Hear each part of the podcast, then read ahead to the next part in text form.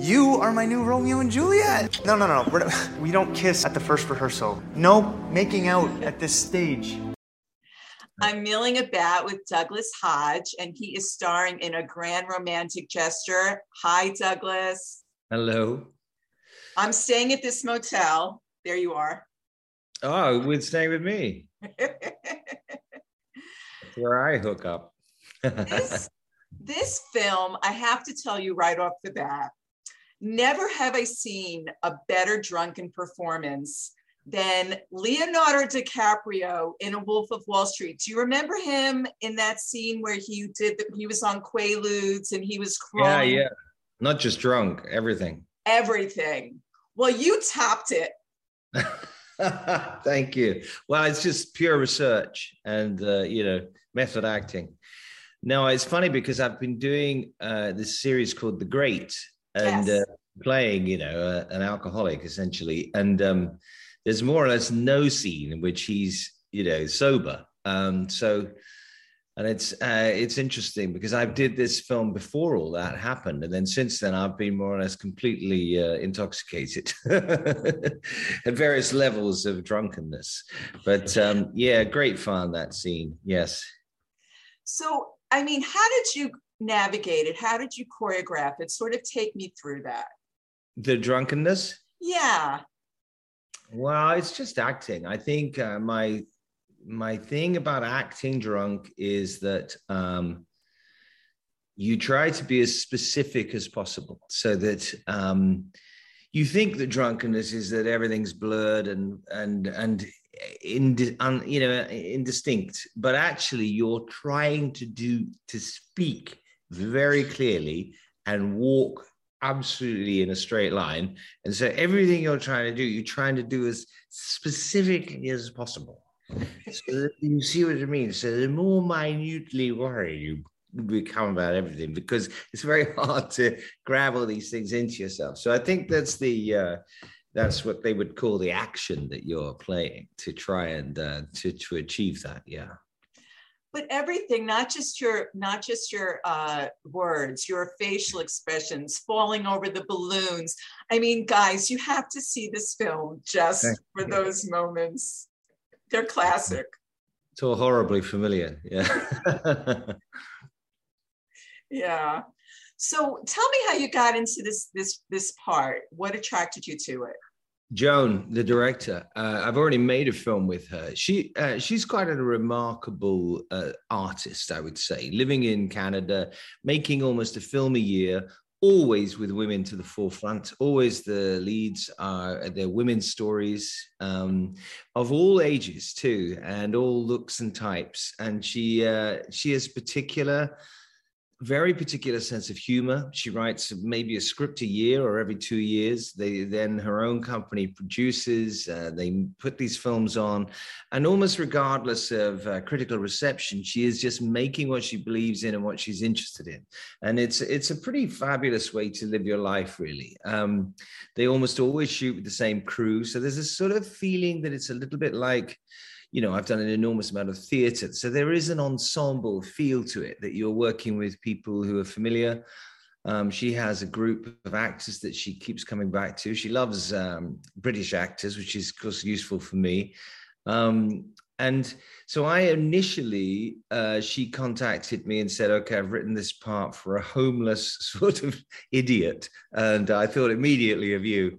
And um I went up to Sault Ste. Marie, which is, you know, the other, the Canadian side of um, and the Upper Peninsula, I suppose. And there she employs local people in the crew too. It's a pretty fabulous setup she has. She's very, very clear, very funny and very specific in her thinking and, and sort of undaunted by, um, I don't know, the, the you know, the terrors of making a film. Anyway, I had a wonderful time making that film, falling downstairs and, um, and being sort of hopeless in it. I play as sort of hopeless. In fact, he gets drunk too. So maybe that's where, and then uh, she said, don't worry, I've got a cleaned up version where he's much more intelligent, but he's still drunk.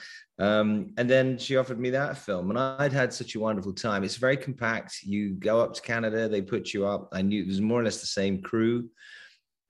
Uh, I knew her very well by then, and um, and I really like working with her. So um, and I admire the, you know, just each year she's this year she's written a film about adultery. You know, this film is essentially about adultery from a very honest point of view, but it's still gently funny uh, and sort of horribly familiar and rather honest. And she's just making these pieces of work, and um, there's not many people who can do that. They can make one film, but they don't make a second and a third and a fourth. And she is making a body of work. So uh, it was, uh, you know, I like to be involved in that sort of endeavor. Well, uh, you talk about doing a lot of theater. And of course, the backdrop of this is Romeo and Juliet. Yeah. So, so do you remember the first time you did Romeo and Juliet? I do. I've played Romeo three times.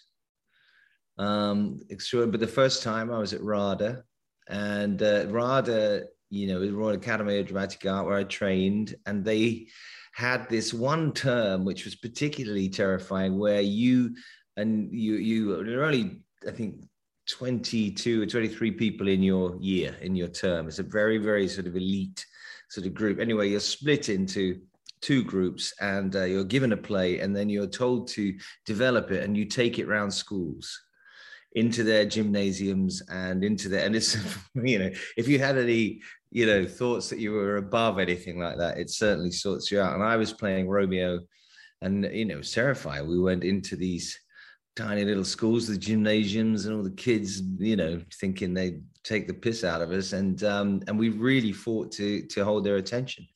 And then years later, I was playing it at the Birmingham Rep, which is a three thousand seater theatre, and still two enormous uh, matinees, you know, of groups of school children coming to see the play. But um, yeah, so I do love the play. And also the play opens with Hamlet, uh, which is another part I played in my twenties. And I sort of, when I played it, I thought, well, all I need to do really is just keep playing Hamlet for the rest of my life. I, I'm be happy to just do that. And I will never, ever quite get to, you know, how I want it to be.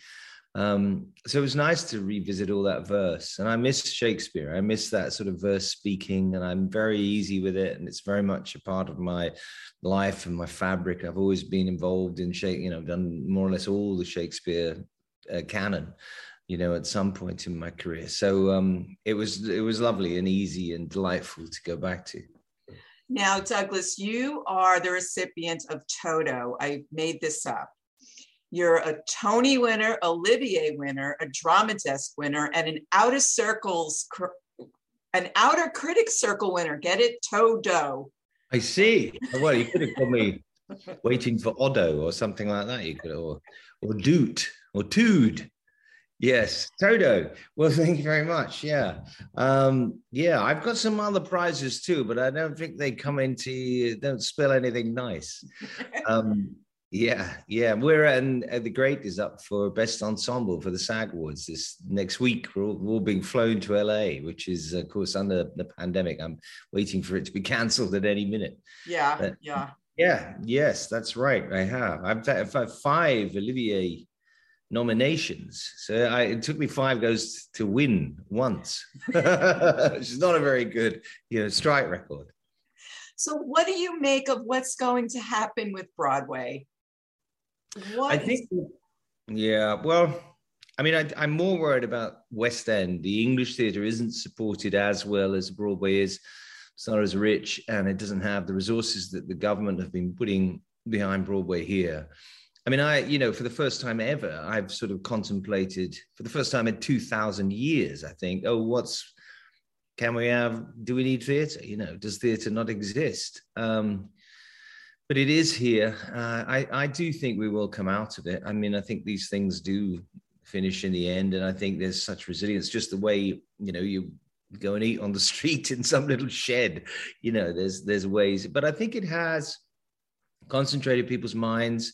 Um, the theatres need to be better ventilated, you know, um, people need to feel safe. But I, there's nothing for, like that sort of communion, I don't think. Even going to the cinema, of, of, a, of a whole room of people laughing at a film, you know, than, than just sitting at home. Uh, of course, we've all got very used to streaming everything and, and sitting in our in our little boxes. And, and I'm sure the world is becoming more and more remote. You know, I think I think pretty, you know, maybe in a hundred years' time or less, people will do everything remotely, really, you know, um, including yeah. sex. And, um, you know, I mean, everything, uh, you won't really need to leave your little bubble.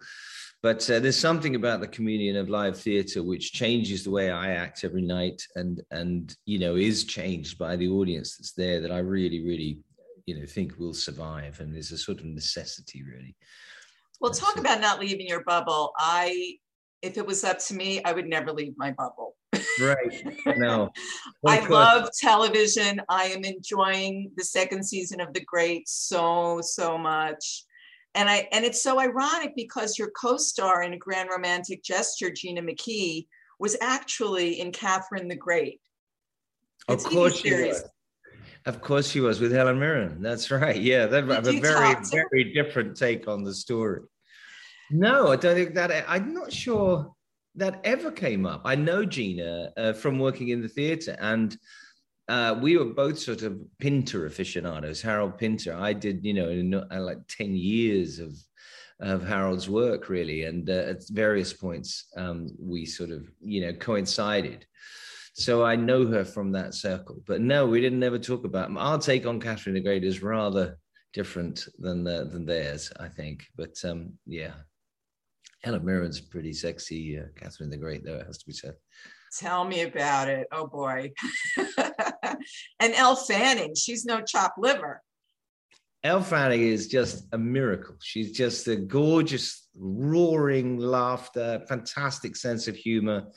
Her and Nicholas Hoult. You know, it's quite interesting when you when you have when you're in a series, and I very rarely have done television series, but if the two leads are um, they're on time, know all their lines, completely humble, very, very motivated, then it just trickles down. Nobody can really behave like an ass. You know, you can't, you can't get away with it because the two people carrying the whole thing are such, uh, you know, exemplary professionals. And so aside from their beauty and their sexiness and their, you know, fantastic, you know, skills, they're they're great professionals. So it's, it's lovely environment to be in. And uh, we're about to go and shoot the third season.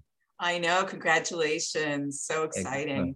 The only problem is my fat suit is uh, it was hilarious for the first two weeks. And then I sort of was moping around going, what happens to my character? Does he get on a treadmill at any point? And because this is not really, this is quite warm now. And uh, and then Elle was pregnant in the second season, was kind of going, I don't know what you're moaning about all the time. You know, so I couldn't really complain then. But yeah, it's it's great fun. It's kind of extraordinary, weird writing and strange piece. I was sort of hoping that was a fat suit, Douglas. I have to tell you. Yeah, yes, yes. Not the uh, not the pandemic. Although I'm getting there with the pandemic, I have to say, it's very, very. Uh, you know, it's it's enticing to just eat more and more biscuits and cake and candies and uh, not and not worry about it because you just think, well, I'm wearing a fat suit. Anyway, what does it matter? So, um, no, yes, I shall have to get back to the gym when it opens. So now you're living in New York, yeah? Yeah, yeah. I'm going to spend an enormous, the Great shoots in England, so that's six months of the year in England. So uh, I do seem to have, since I moved to New York, work, be working mainly in Europe, more or less, anyway. I mean, um, so yeah, I, I am, and uh, I've been working... shooting films here and then whizzing backwards and forwards whenever I can. And of course, with the pandemic, I've been, uh, the Great took many more months than six after a while because of the stoppages. And then you couldn't fly home because um, quarantining time it took, things like that. So I have, I've spent a lot of time in the last two years stuck in various hotels in Vancouver and in England and in, in America. But um, yeah, so I'm loving it. Well, during that time, what sort of hobbies or tasks did you take on or perfect? Well, because I'm an actor, I, you know, I'm very used to having hours of the day when I don't know if I'm working or not and um, not much to do. So I've sort of learned over all the years to uh, be pretty good, pretty sort of self-motivated. But the main thing I did, I suppose, is I learned to oil paint. My wife brought me Uh, six lessons um, remotely for a birthday present, and I loved it. And then the guy just carried on and said, okay, every couple of weeks I hooked, you know, went online and he gave me my lessons, and then I was painting away like a madman. So that's, yeah, being a real, I don't think I would ever have done that without all the time at home. So that's been an absolutely delightful addition to my life, really. Not that I'm any good at it, but it's great fun. Are you painting people or inanimate objects? I'm I'm painting. I've painted all the cast of The Great. I'm painting. um, I'm painting mainly old masters. So his sort of thing is, you know, he'll take a Titian or a, I don't know, an Angers or I don't know, um, Michelangelo or something like that, or a Raphael, and then say, okay, let's paint it. And then I, if I do my terrible sort of stick insect version of the Raphael, and um, and that's the way I'm sort of learning through that old school thing. But I'm also doing a course on anatomy in about two weeks' time, going to Columbia University, where we're studying, you know, the inner sinews and tendons of cadavers and things like that, which I don't quite know if I'll have the stomach for. But anyway, that's the part of the drawing training.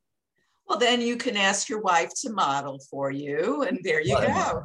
She's terrified that I've signed up for it. She thinks, why, why would I be interested in that? But yeah, it's all part of that sort of classical way to learn drawing. But yeah. Yeah.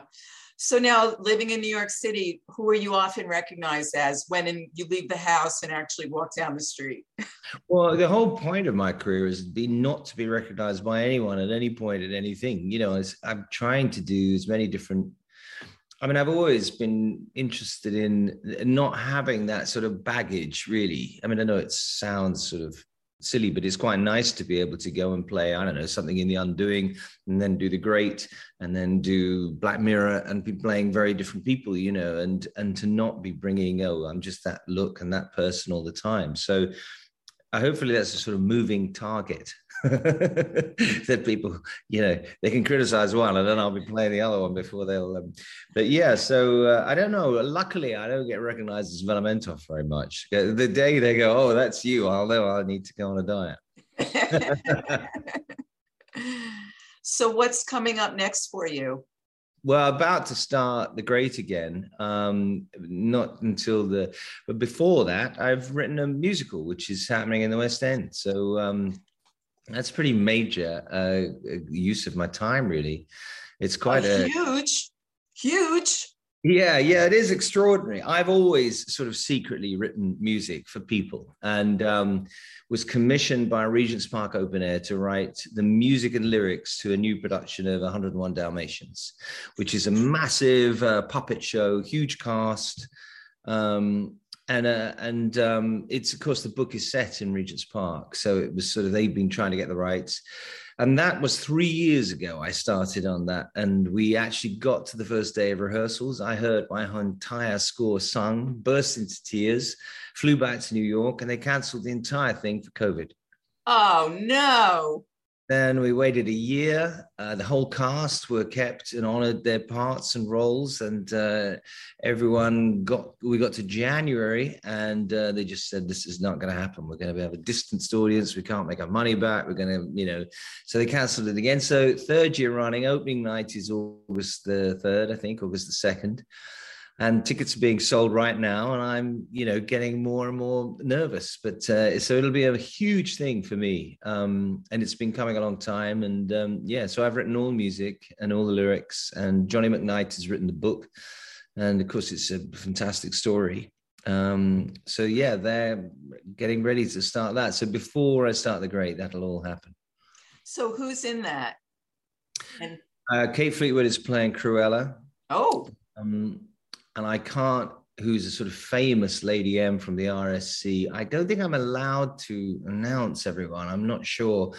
Um, and then there's a team, you know, because it's uh, mainly the dogs are puppets and uh, done by the gay guy who did uh, Warhorse. Oh, and, wonderful, uh, wonderful. Yeah, so it's it, it's a very much an ensemble company. I don't think you know any famous actors. You know, it's not really a sort of, um, and it is even with Cruella, a sort of ensemble piece where the dogs, it's more to do with the dogs than the humans. Do the dogs go out into the audience? They do, yeah. Oh, yeah. I have to come see. You'll have to come and see it. They do well. They do everything. It's quite magical. The first time I went to the first workshop, and they went, "Okay, this is Purdy," and I was like, "Wow, incredible, incredible!" And it's it's it, yeah, it's really, you know, those shows can be quite miraculous. You know, like like moments of Lion King are kind of extraordinary. Even though you see who's doing it, you kind of believe in the whole thing. So it's been very, very exciting. Yeah. And I've spent the last three years worrying and writing and writing at the piano. But, um, and do you have sort of like a little picture of a dog for inspiration sitting there, or?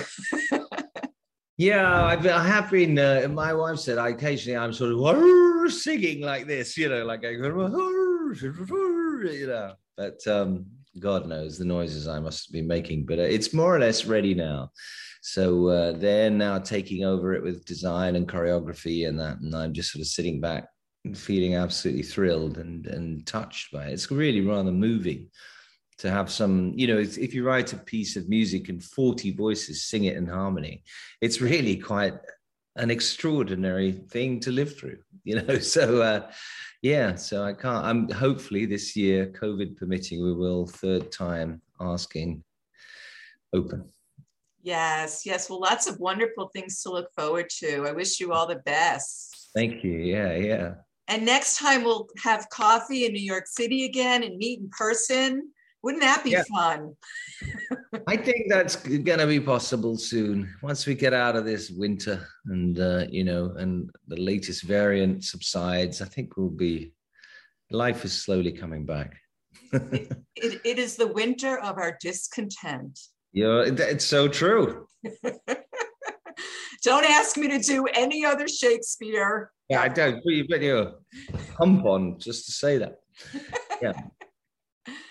Uh, well, thank you for joining me. This was fun. Yeah, lovely to see you again. Uh, and sorry I can't see you in person, but um, well, here we soon. Are. All, All right. Good things. Okay. Thanks so much. All right. Take care. I fell in love. You want to stay married? Don't let yourself fall in love with someone else. Always new. Always refreshing. Always candid. Always milling about. Robin Milling delivers what celebrities are saying to you. To you. Lucky Land Casino asking people, what's the weirdest place you've gotten lucky? Lucky? In line at the deli, I guess? Aha, in my dentist's office. More than once, actually. Do I have to say? Yes, you do. In the car before my kids' P T A meeting. Really? Yes. Excuse me, what's the weirdest place you've gotten lucky? I never win and tell. Well, there you have it. You can get lucky anywhere, playing at Lucky Land Slots dot com. Play for free right now. Are you feeling lucky? No purchase necessary. Void where prohibited by law. eighteen plus. Terms and conditions apply. See website for details.